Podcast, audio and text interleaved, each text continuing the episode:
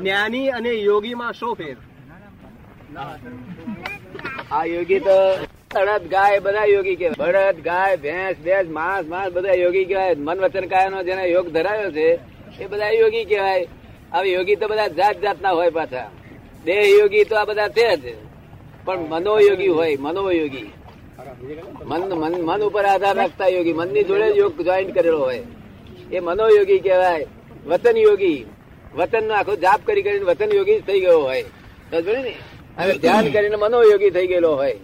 એ એક ગયો છે તે સંસારનો પોતાનું છે તે શાંતિ રહે અને લોકોને શાંતિ રહે એવો રસ્તો દેખાડે બાકી જ્યાં સુધી આત્મયોગ ના થાય ત્યાં સુધી આ યોગીઓ કશું કામ થાય?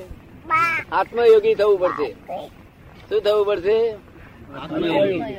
આત્મયોગી. આ તો દેહ યોગીઓ છે બધા. પછી મનોયોગીઓ છે વતન યોગીઓ છે.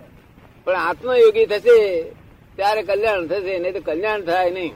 ત્યાં સુધી શાંતિ રે શાંતિ રે યોગમાંથી. મનોયોગી હોય વતન યોગી હોય, તો શાંતિ રે શું પૂછનાર ને કશું બીજું પૂછવું છે કશું? કૃષ્ણ ધેરો હોય તેનો યોગ વાળો ધરાવતો એ બધા યોગી કહેવાય. તો આપણે ગાય, ભેંસ બધા મનવચન ગાયનો યોગ ધરાવે છે. જીવ માત્ર મનવચન ગાયનો યોગ ધરાવે છે. આ છે તે ઝાડ પણ યોગ ધરાવે છે? યોગી ને અવલંબન હોય ને ભૂપતભાઈ પૂછે છે. અવલંબન વાળો એનું નામ જ યોગી. આત્મયોગી અવલંબન વાળો ના હોય નિરાવલંબ હોય. એને કોઈ જાતની જગતની કોઈ અવલંબનની જરૂર નહીં. ભગવાનની જરૂર આત્મયોગી ના હોય. કારણ પોતે જ ભગવાન થઈ ગયો આત્મયોગી થયો ત્યાંથી પોતે ભગવાન થઈ ગયો. એને કોઈની જરૂર જ ના હોય. કે છે? કે આત્મા અને જોડે પાછો યોગી શબ્દ આવ્યો એટલે એને અવલંબન તો જોઈએ જ ને. ના આત્મયોગી તો કહેવાય છે જાણવા ઓળખ ઓળખવા માટે કે આ યોગ શેમાં છે આમનો? આ મનવચન કાયાનો દેહ હોય અને આત્મા પ્રાપ્ત થાય બંને સાથે હોય છે. તો આ યોગ ક્યાં છે? બહાર છે કે આત્મા જોડે છે? તો આત્મા જોડે હોય તો આત્મયોગી કહેવાય.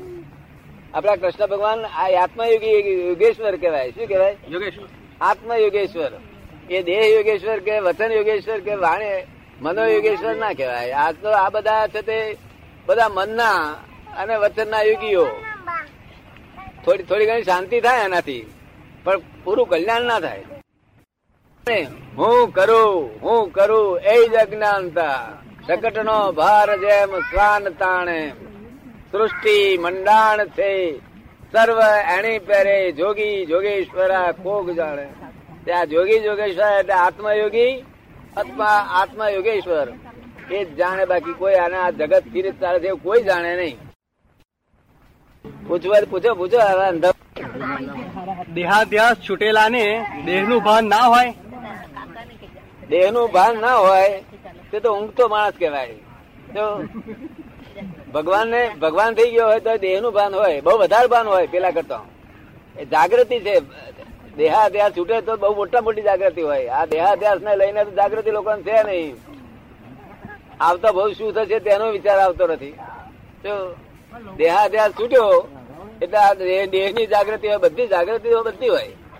પણ માલકી મારી છે કે કોની છે એ પોતે સમજી જાય. આ દેહ ને માલિક હું છું કે બીજો કોઈ છે? લૌકિકમાં તો એવું થાય ને. લૌકિકમાં તો અહીંયા આગળ આ દેહ ઉપર છૂટી ગણીએ ને અને ભાન ના રહેતા એને સમાધિ થઈ ગઈ એમ કે. આ લૌકિક બધું સમાધિ જાગતો હોય છે વાતો કરતો. ધ્યાન ધરતા જો વિસ્મૃતિ થાય. શું કે છે? શુદ્ધાત્માનું ધ્યાન ધરતા વિસ્મૃતિ થાય તો? હે? શુદ્ધાત્માનું ધ્યાન ધરતા વિસ્મૃતિ થાય તો? એ વિસ્મૃત થાય તેનો વાંધો નથી. વિસ્મૃત થાય એ તો એનો વાંધો નથી. ભાન ભાન ના જતું રહેવું છે શું કહ્યું? વિસ્મૃત થાય છતાં પણ પાછળ આમ આમ છૂટી ગયા ખબર પડે કે ના પડે? ખબર પડે. હા એ ભાન ના જતું રહેવું છે ભાન જતું રહ્યું તો આવે છે તે સાચી વાત જ નહીં માણસ ઊંઘી જાય છે ને ભાન જતું રહેશે પેલામાં ભાન જતું રહે છે. એવો ભાવ હોય તો કયો અભ્યાસ કહેવાય? દેહાધ્યાસ હું જાણું છું. એવો ભાવ હોય હું બધું જાણું છું તો કયો અધ્યાસ કહેવાય? હે? તો કેવો અભ્યાસ કહેવાય? હું હું ભૂપેન્દ્રભાઈ હોય તો ખોટો ખોટું. અને હું શુદ્ધાત્મા હોય તો સાચું. એના જેવું તો કોઈ મહાન શક્તિ બીજી ઉત્પન્ન થઈ નથી. એ શક્તિથી પછી આજ્ઞા પાડે પડાય આપડે શક્તિ પેલી ના હોય આજ્ઞા જ બ્રહ્મચર્ય શક્તિ પ્રાપ્ત થતી માંસાહાર નહીં ને. અને આ વેજીટેબલ આહાર લોહી ગરમ હોય આપણું. લોહી ગરમ એટલે પાછું થાય. આ જાનવરોમાં લોહી ગરમ કબૂતરા નો હોય. તો એ બહુ વ્યભિચારી હોય. એ એ છે એનામાં બહુ એ હોય. સમજે ને? કારણ કે જીવડું ના ખાય કોઈ એ બિલકુલ વેજીટેબલ ચોખા કે આપણે બાજરીના દાણા ખાતા? ચોખાના દાણા કે બાજરીના દાણા જ ખાતા હોય છે? કબૂતર? ના એ બધા દાણા ખાય પણ દાણા બધો જીવ પડેલો ના અડે એ જીવાત ના ખાય. એટલે એનું નામ કબૂત કબૂતરે પણ લોકો શોધખોળ કરેલી કે કોઈ પણ જાનવરને આશ્રય આપવા જેવું છે તો કે હા કબૂતર એકલાને આપવા જેવું છે. ત્યાંથી કે માંસાહારી નથી. તો બીજા જાનવર તો માંસાહારી કરીને દિવસ દિવસ કાઢશે. આ સી કાઢશે? કે એમના માટે કબૂતરીઓ બનાવો. જેમ ચબૂતરા કે છે ને કે છે ને તે બધું ગામે ગામ બનાવે. અને પછી ત્યાં આગળ વાસણમાં નાખી આવે. કબૂતરો કબૂતર જમે. એનું બ્લડ બહુ ગરમ હોય. લકવામાં બધા ખવડાવે છે ને? હા. લકવામાં બધા? હા. બહુ ગરમ હોય તેથી. આ લોકો તો બધું ખાઈ જાય. માસલા બસલા બધું તો ખાઈ જાય. અમને શું આવે? આ ચીના કે ઉંદરડા શું ખાઈ જાય છે? સાપ ઉંદેરડા દેડકા એનો આચાર બનાવીને રાખે છે. એ- એ- એ- એ વસ્તુઓનો આચાર બનાવીને રાખે છે આચાર. આચાર. અગર માંસાહાર નથી ઘણો ઘણો ઓછો છે.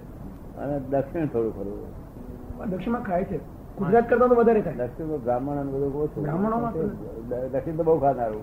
સૌથી આખા દુનિયામાં આ- આ ગુજરાત એકલો જ દેશ એવો છે. કે માંસાહાર બહુ ઓછો છે. જીવડા ખાઈને અહીં એ દુધાય આ બધા જીવડા ખાઈ જાય દેવ અને ચક્રવર્તી જેવા જે આપણે થયા તો એમને આટલી બધી સ્ત્રીઓ હોય છે તો તે આપણે પહેલા એવા ભાવ કરેલા હોય છે કે શું હોય છે કે તેને લઈને આ બધું થાય છે? અને એટ ધ સેમ ટાઈમ સાથે સાથે આપણી જે પુણ્ય છે ને પુણ્ય એટલે આપણી બેંક બેલેન્સ પાપ એટલે બેંકનું બેંકનું ડેબિટ સાઈડ આ પુણ્ય એટલે ક્રેડિટ સાઈડ પાક એટલે ડેબિટ પાપ એટલે ડેબિટ સાઈડ હવે એ તમારા જે ભાવ હોય તમારી ઈચ્છાઓ તે પ્રમાણે એ દરેક ખાતામાં એ મેસેજ આવે. તો પુણ્ય એમાં મેસેજ આવે પાપે એમાં મેસેજ આવે. અને પછી એ પ્રમાણે ફળ મળે. એટલે સ્ત્રીઓની બહુ ઈચ્છા વાળા માણસ હોય તો એમ તેરસે રાણીઓ પણ મળે. ચક્રવર્તી બારસે બારસે રાણીઓ હતી. આવું બધું હોવા છતાં પછી આત્મામાં પણ તરત જ આપણે એમાં બહુ પ્રોગ્રેસ કરી જાય છે. આત્મિક રીતે. એ આમાં દૂધ નતા પીતા. હજાર ગાયો હોય તે હજાર ગાયો નું દુવે તે સો ને પાઈ દેવાનું. હજાર ગાયો નું જે દૂધ નીકળ્યું એ સો ગાયો નું પાઈ દેવાનું.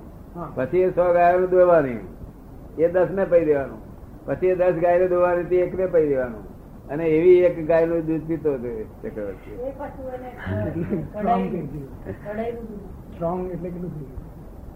પછી તેરસો આ તો એક વાણી પર ચલાવાતી નહીં ને પછી તેરસો વાતો કરે છે. આ કર્ણ તો ક્યાં ગયું છે યાર કર્ણ થયું? હે? આ કર્ણ માણસોની વાત નથી કરતો. હું તો સહજ આ વાત પૂછવા માંગતો હતો. કે એવા કેવા ભાવ કર્યા કે આટલી બધી સ્ત્રીઓ હોવા છતાંય પછી આત્મિક રીતે પણ આટલો સુંદર પ્રોગ્રેસ કરી જાય છે? આત્મિક હોય સ્ત્રીઓ હોય ને. હાજી? તાર ચક્રવર્તી રાજ હોય ને આ બધું સાધન ક્યાંથી આવી ગયું બધી જ જાતની પુણ્ય હોય. બધી જાતની પુણ્ય હા એક કોઈ જાતની કમી ના ના હોય. બધી જ ચીજ એમને સંભાળતા પહેલા સૂર્ય ક્યાં ઉગ્યો સૂર્ય ક્યાં હાથમાં તપાસ.